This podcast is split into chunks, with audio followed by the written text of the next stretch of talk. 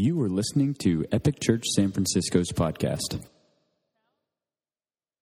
Well, my heart is full this morning. I hope that yours is. I think it's going to be a good time uh, for us. You having fun so far?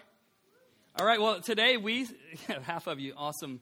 Uh, today we conclude uh, something that we believe as a church has been pretty uh, transformational for uh, many in our congregation. But we're concluding our Tell Me Who I Am series. And so, uh, Tim, I don't know if we're going to raffle off this great design work that you've done or if we're just going to do "Tell Me Who I Am" every fall for the next 20 years. Uh, but anyway, we might we might auction that thing off. Tim, that's Tim's kind of brainchild, but then we've had other people create this.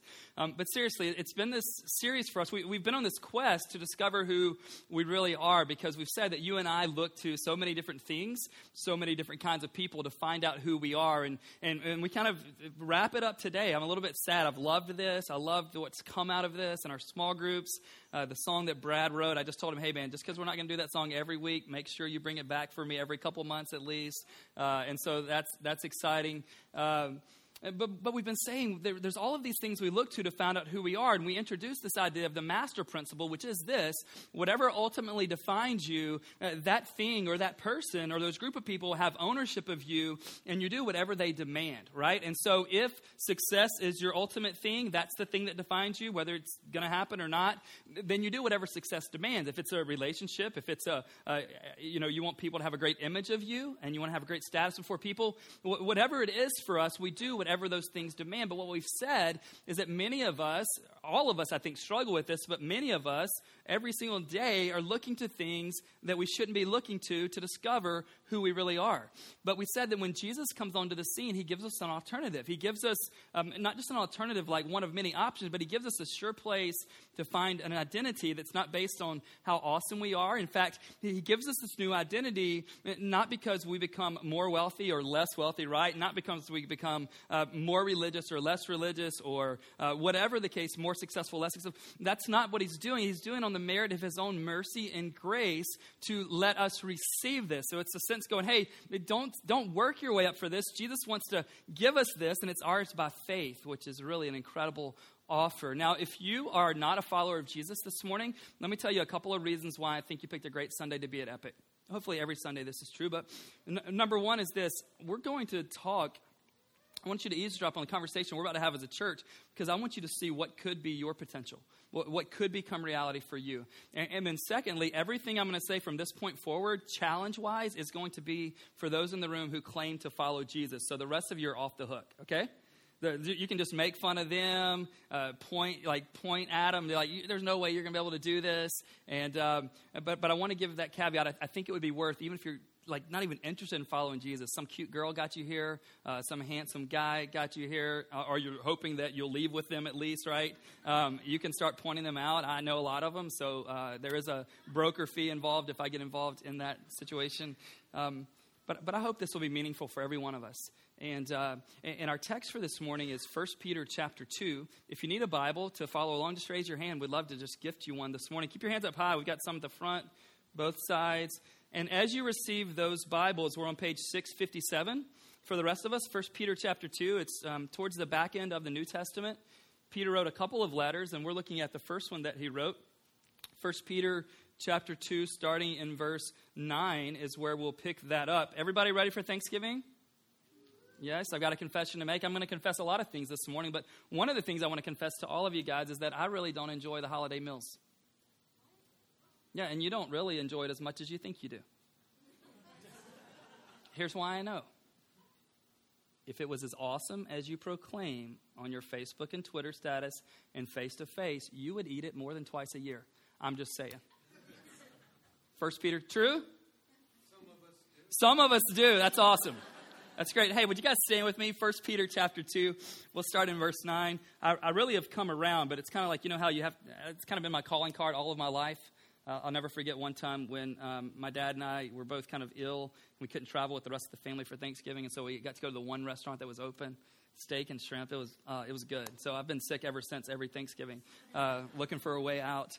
Uh, First Peter chapter two, verses nine through twelve. Peter wrote a couple of letters that we have in the Bible, which is really cool. Uh, this guy was a cl- one of the closest disciples of Jesus, a guy who was. Um, just his life was turned upside down post resurrection of Jesus, and he began to lead the church. And, and he's writing he's writing this letter to a group of churches, so lots of Christians who are being persecuted. So they're not, as you hear this, know that they're not sitting in their La-Z-Boy um, just knitting while, they, uh, while, while, this word is being written to them. They're, they're facing persecution, they've been scattered, they can't worship Jesus freely, and that's the kind of people he's writing this to. Let's hear this 1 Peter 2 9 through 12.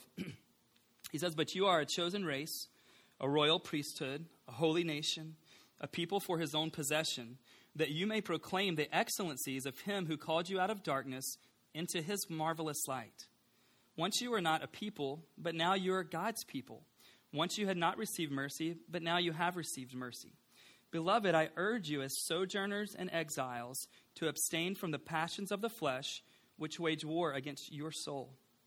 Keep your conduct among the Gentiles honorable, so that when they speak against you as evildoers, they may see your good deeds and glorify God on the day of visitation. You may have a seat.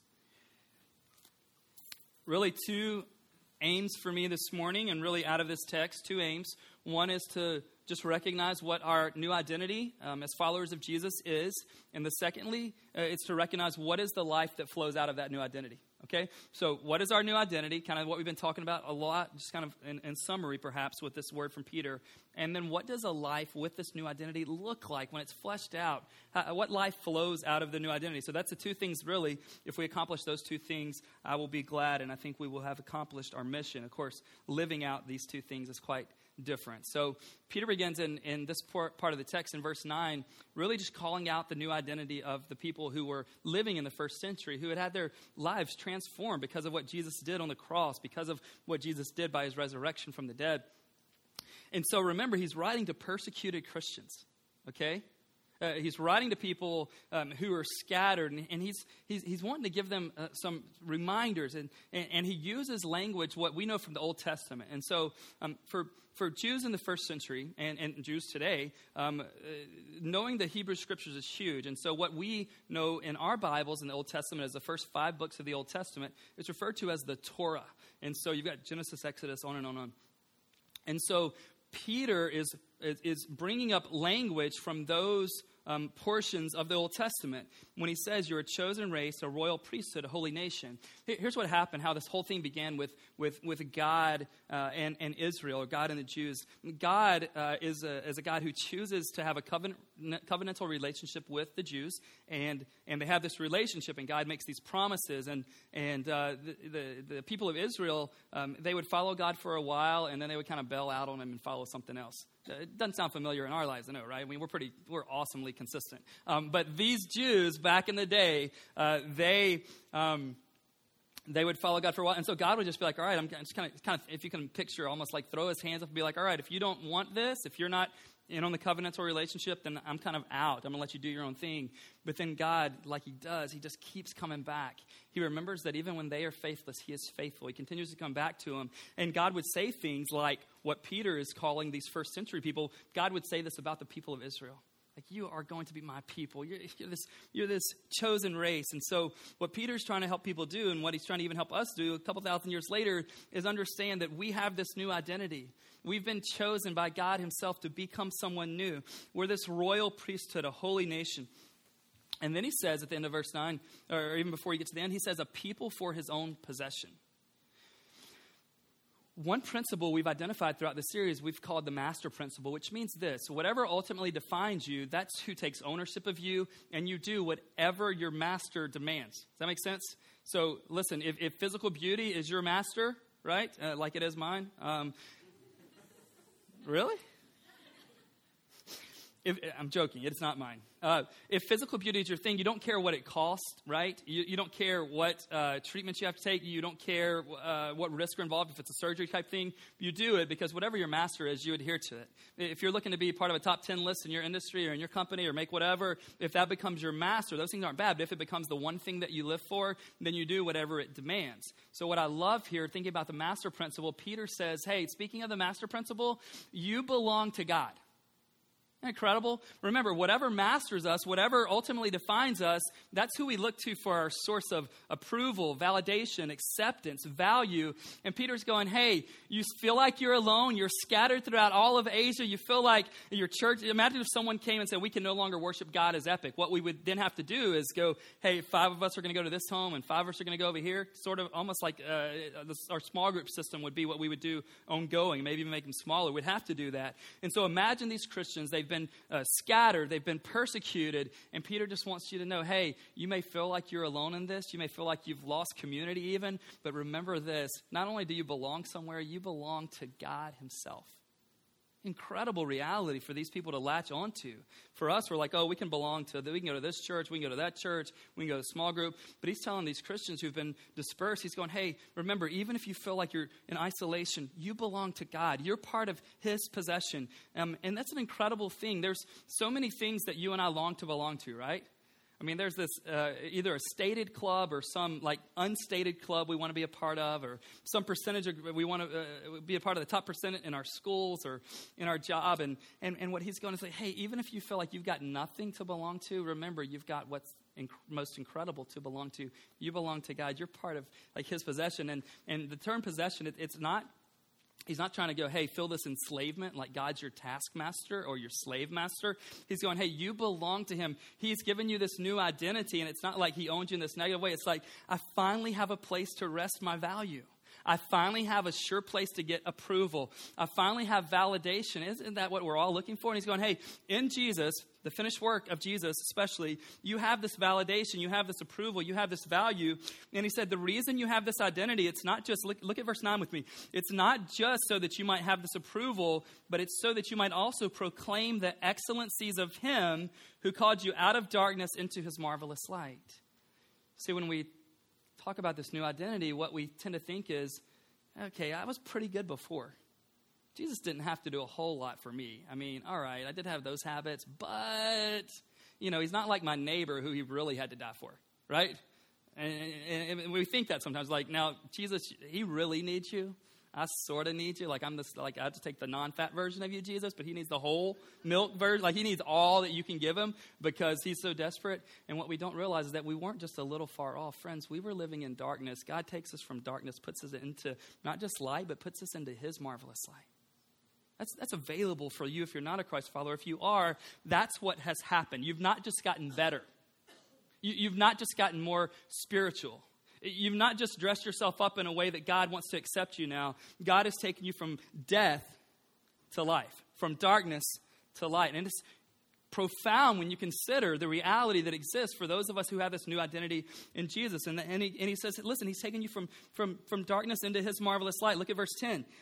He's saying, once you were not a people, once you really had no place to belong, but now you're God's people. Isn't that incredible? You see, some people have this idea that Uh, okay, God created every human, so everybody's one of God's children. And in the creative sense, I guess that's true. But in another sense, we all lost that. We all lost that. And what Jesus is coming onto the scene to do is to bring that back together, to restore that, to reconcile that, to bring us into something we could not get on our own. The scriptures are clear. We've all fallen short of the glory of God due to our sinful nature, and yet Jesus comes to rescue, repair, and restore and reconcile us to God. And he says, Once you were not people, but now you're God's people. Once you had not received mercy, but now you have received mercy. If you don't understand the, the weight of what Peter's saying, is that he's just saying, like for all of us too, he's saying there was a time which you did not sit under mercy. And everybody's like, well, mercy sounds like a good thing, but, um, but what if I was okay before? No, if you didn't sit under mercy from God, you sat under wrath from God. Now, do you see the big picture of mercy? Once you are not under mercy, once you are going to bear the judgment for your sin, once you are going to be declared eternally guilty, once you are going to be declared unrighteous. But when Jesus comes, he brings grace and love and mercy with him. And, and now, you who used to not have mercy, you now have mercy, which means you're no longer guilty, you're innocent. You're no longer unrighteous, you're righteous. You're no longer one of God's enemies, you're one of his friends. Which life do you want to live under? The one without the mercy or the one with mercy? And so in 9 and 10, Peter's just going, hey, remember your identity. You're this, you're something different. And some of us, before we even get into the action part of this, what, what is the life that flows from our identity? Some of you just need to really attach yourself to this reality, right? That you used to not belong to God. You used to be in darkness. You used to be um, uh, excluded from mercy. But God has changed everything. You now belong to Him. There's now opportunity for mercy. There's now opportunity to be declared righteous, no matter what you've done or what you haven't done. So that's what He does. And then He's going to give us the last two verses, what is the life that flows from this new identity? Because what we've been saying is we can't work ourselves to God. And so some of us think, well, I want His mercy. I want this new identity, but I would prefer to live the life however I want to live the life, right? Wouldn't that be awesome? Maybe it would, maybe it wouldn't. Let me give you a statement just to clarify some things, and then we'll get into what does the life look like flowing from this new identity. Let's look at this statement about actions. Actions do not create our identity. Meaning, you and I don't um, increase our own standard, and then God's like, okay, B plus, come on in. Um, actions do not create our identity, meaning that we can't do a ton of great religious things and God just to be ultimately pleased. Actions do not create our identity, but they will flow out of the new identity Jesus has given us. Does that make sense? You cannot, you cannot fool yourself to thinking that you can have a new identity and your life will forever look the same. Does that make sense? It's impossible. But some of us foolish are like, yes, I want what Jesus has to offer, but I don't want to adjust. I don't want to change. Well, you're going to. You're like, what do you mean? Am I going to be forced? No, if, if this new identity is in you, that is the real you. And eventually you're going to live a life that, that fits with your identity. Now, we don't do these things so that we can gain this identity or gain the standing or gain the acceptance. We do it because we have it already. Does that make sense? You're, I don't want you to leave uh, this morning and go, oh, I've got to do all these things so, so I can have this tell me who I am identity thing the church has been talking about. No, you can't get an identity that way. Your identity from Jesus is received, but once it is received, it will lead to a life that looks different than it did before. Perfectly? No. At least not for me. If you've got that secret, write a book. But it will begin to line up with, because here's why. Because it's who you really are right? It, it's just, it, it's who you really are. It's just who you are. And so, what Peter does is he gets into this action thought for verses 11 and 12. He says, Beloved, I urge you as sojourners and exiles. Now, that might seem like an interesting statement. Your translation may say aliens, which makes you feel good about yourself um, all of you that are into that thing. Um, what, he's, what he's saying is that I, I want you to remember that you're an exile, that you're a foreigner, that you're an alien. Alien to what? You're an alien to the old kingdom, right? If your identity has been changed, it's been changed by a new king who's brought you into a new kingdom. Does that make sense? So, so yes, we live on planet Earth, but this isn't the kingdom we're a part of we now have this citizenship. Paul would say in Philippians, right? He would say we have our citizenship is in heaven. It's no longer determined by the life we were living before. It's now something very different. We are sojourners. We're exiles to the old kingdom because God has called us to be something new. He's given us a new place to belong. And so here he gives this first action step in verse 11. He's, he's urging them because there's part of something different. He urges them to abstain from the passions of the flesh, which wage war against your soul. Friends, our flesh is simply that part of us that is the sinful nature that, unfortunately, even when we have a new identity, it's still within us. It's that part of us that does things and wants to do things that are contrary to what God wants for us. Okay, everybody understand what the flesh is? So he's saying, abstain from the passions of the flesh, which wage war against your soul. It doesn't matter what we think about international war in the room. If we're pacifists or activists in the room, um, the, the, the debate is not, is there a war in your soul? There is a war in your soul. And what causes the battle to take place is you have this new identity. You've become someone new. You're becoming someone new, but the flesh is still a part of you. What does your flesh love? Let me show you what my flesh loves. Boom. Anybody else? Really? There's three of you that have this as a weakness. And I'm about to condemn some people really quick. Well, the great thing is, if the two of you want to join me on stage, we're going to have a good time while the rest of these people who don't like chocolate bars and can abstain. All right, so I had been doing really well with my diet. Like, really well. In fact, I hadn't had a fun sized candy bar three, four, five, six months. And then October 31st came. and I happened to have three children who got loaded down for Halloween. And they didn't get loaded down with suckers. I can say no to suckers. Anybody like who, a sucker? Uh, uh, bubble gum? Uh, uh, cotton candy? Eh, whatever. Uh, the, the San Francisco uh, vegan Halloween option? No, I, I can say no to that. These? No way. No way. In, in fact, if you guys just give me a second here. Yeah, it's a variety pack. Now, let me be honest with you guys. I had done awesome the last several months. and sometimes we want to lie to ourselves and say the reason that I had done so well with staying away from some fun. Mm.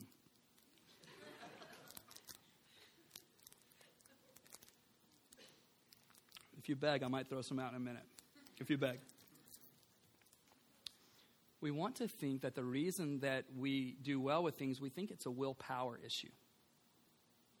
Right? We, we think we, we just need to be more spiritual. Right? And you do need to be. We just need to be stronger. And you do need to be. But we think it's a willpower issue. Do you know how many Fun Size candy bars I had in the six months leading up to October 31st? Sad, but true. Zero. It's not a willpower issue. You know what it was for me? A proximity issue. And I didn't just give in one time either. I mean, these are bottom shelf pantry. Right? My kids would rather have the suckers or the ring pops for whatever reason. Anybody else? Not really. Anybody else? Come on. Who wants some fun bars? Adults are just liars. You're, right. What are they going to think of me if I don't get it? Fine. We're going to give the people who are actually. Watch your eyes. If there's any babies in the room, cover their heads. Come on. My five year old, the first service said, Dad? Are we good? All right, we're going for it. Nice. Good job. All right, I might have more if you guys fall asleep, but here's the deal. Sometimes as Christians, we, we want to act like, okay, we, we, we receive grace from Jesus. Now we need to pull ourselves up we need to get ourselves stronger, and we need to be able to go into any environment and be able to succeed. Friends, your flesh loves something, and here's what's amazing I do not need to let you have the next seven days to figure out what your flesh loves. You know what your flesh loves, right? So here's what I want to do. If you're a follower of Jesus or not, I just want to show you a few things. Here's what Paul said in the first century in his letter to the Romans.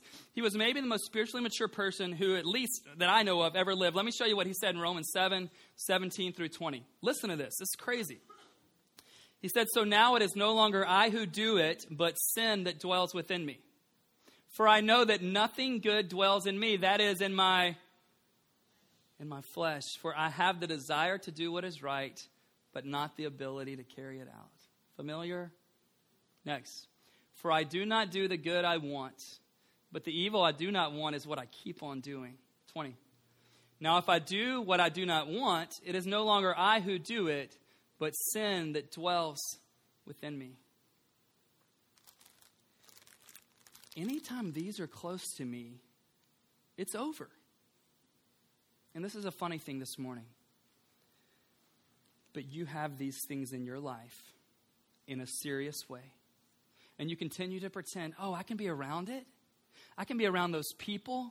I can be at that place. Let me give you some questions. Whether you're, uh, even if you're not a Christian, I think these will be helpful for you to think through as, a, as a, just a person. Let me give you some questions, and I want you guys to think about what your answers are. Don't say them out loud. But just I want you to begin to think about wh- what are these answers for you. Here's the first one Who are the people you spend an inordinate, inordinate amount of time with that are most likely to tempt you to live outside of the identity Christ has given you? I, am not saying that you don't need to spend any time with any kind of people. But who are the people, when you spend an inordinate amount of time with them, the, the results are always the same, and it's always warring against what Jesus has made you? Who are those people? Some of you are like, Ben, I can't avoid them. I call them family, and I'm headed there this week. Just tell your friends to call you with an emergency. I mean, figure out some way. But seriously, who are the people that when you're always with them? Now, I could tell you, hey, just be strong. Don't let them influence you. But who are those people? Secondly, what are the situations that tend to lead to you not living the life God intends for you? What are the situations that tend to lead to you living a life that God did not intend for you? Third, where are the environments that typically become the setting for a ton of your regrets in life? Because here's what we do we just go, no, next time will be different. I'm going to get, I spent more time with God this week. I'm going to be able to go into that zone, that ward zone in my heart, and everything's going to be fine. Don't fool yourself. What, what is it for you? Let me give you some more thoughts, some more questions.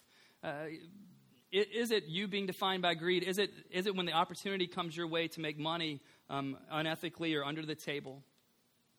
Is that, is that a, a, temptation for you? And if so, what are you doing to stay away from it when it presents itself? Is there a club somewhere in our city that every time you go to that club, the story always ends the same? And it's happened for the last 99 times, and you're telling yourself, no, I'm going to go this Saturday night at 1 a.m., and, and what happened the last 99 times, it's not going to happen tonight. Don't be a fool. Do not be a fool. Business person, when you go on a trip by yourself for business or pleasure, is that your environment? If it is, what are you doing about it? What's your plan? What are the things that when you guys enter into those environments, is there a certain time of night when some of you are, are just bored and you're surfing the internet or you're channel surfing and it always leads you to observe things that begin to make you think and live and act and react in ways that war against this new identity? Why is it war? Because God has made you someone new. He's made you someone new. And so we can't just go, God, I want this new identity, but I just want to live. No, you're going, listen, God has put um, Himself, the Holy Spirit, inside of your soul. Spirit and the flesh, they're going to battle. And we want to go, no, I'm going to I'm going to get better. I can still go to that bookstore. I can still be around those people. I can still think about these kinds of things and it not leave. Listen, your flesh is your flesh. And until you and I leave this earth, it's going to still be your flesh. And we don't need to spend 24 hours even today figuring out what is the thing that my flesh loves that I need to abstain from. You already know. You absolutely already know. That's not the question. The question is will you stay away? Will you stay away? You know what it is. Speaking of that, I mean, abstaining. Will you stay away? In other words, what occasions lead to your deepest regrets? What are the triggers? This is not me going therapist, this is me going gospel.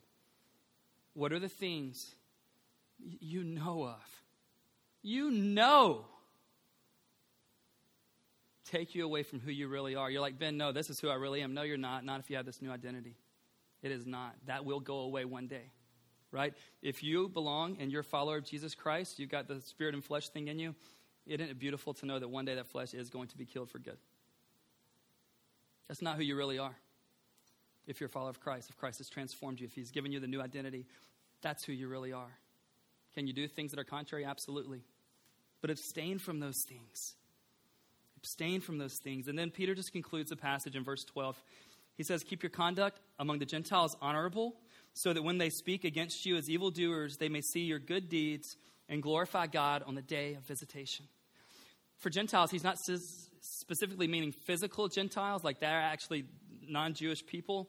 Um, he's, he's referring there, it's interesting, Peter was very pro Jew, but he's, he's referring there to people who do not know Christ and do not have a new identity and are not followers of Christ. Here's what he's saying When you're around non Christians, live in such a way that even when they criticize you, even when they put you down, live in such a way that some of them will eventually glorify God. Here's the way Jesus said it in Matthew 5 16. In the same way, let your light shine before others, so that they may see your good works and give glory to your Father who is in heaven. So we have these new identities. Is our life flowing out of that? Does our life look different than anyone else around us? The guys and ladies that you work with, your neighbors, people at the gym, does your life, like, is there anything different? You're part of a new kingdom and it doesn't look different? You're a new you and it looks like the old you? Really? We're going to fall. But as we move forward in our faith, our lives, especially, especially as we do it together, If you're doing this thing alone, you won't make it. I've got friends in this room right now who allow me to live the life God's called me to live. I hope you do. I hope you do. It's available to you. And he says, as they begin to criticize you, keep doing, keep doing the right thing.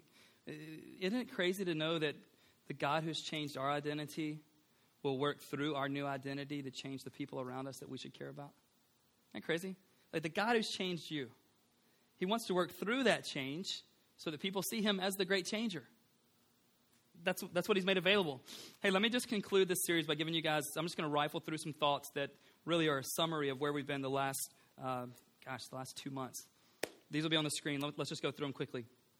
Here's what we've said from the beginning we all look to someone or something to tell us who we are, and then we live out of that identity. In the beginning, we said when our lives are defined by what's missing, things can get out of alignment for us really quick. The next one.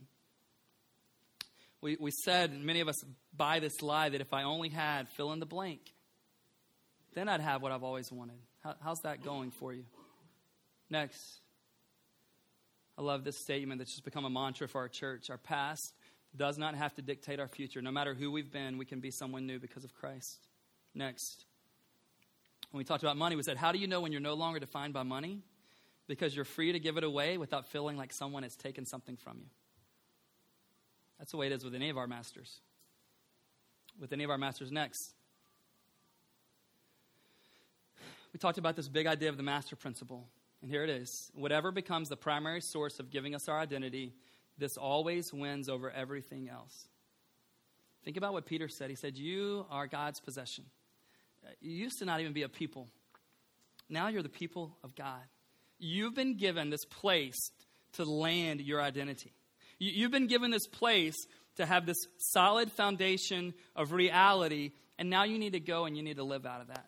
And here's my four thoughts for today, just from today's message, not the whole series, just from today. Four quick thoughts. One, go live the life that is yours in Christ.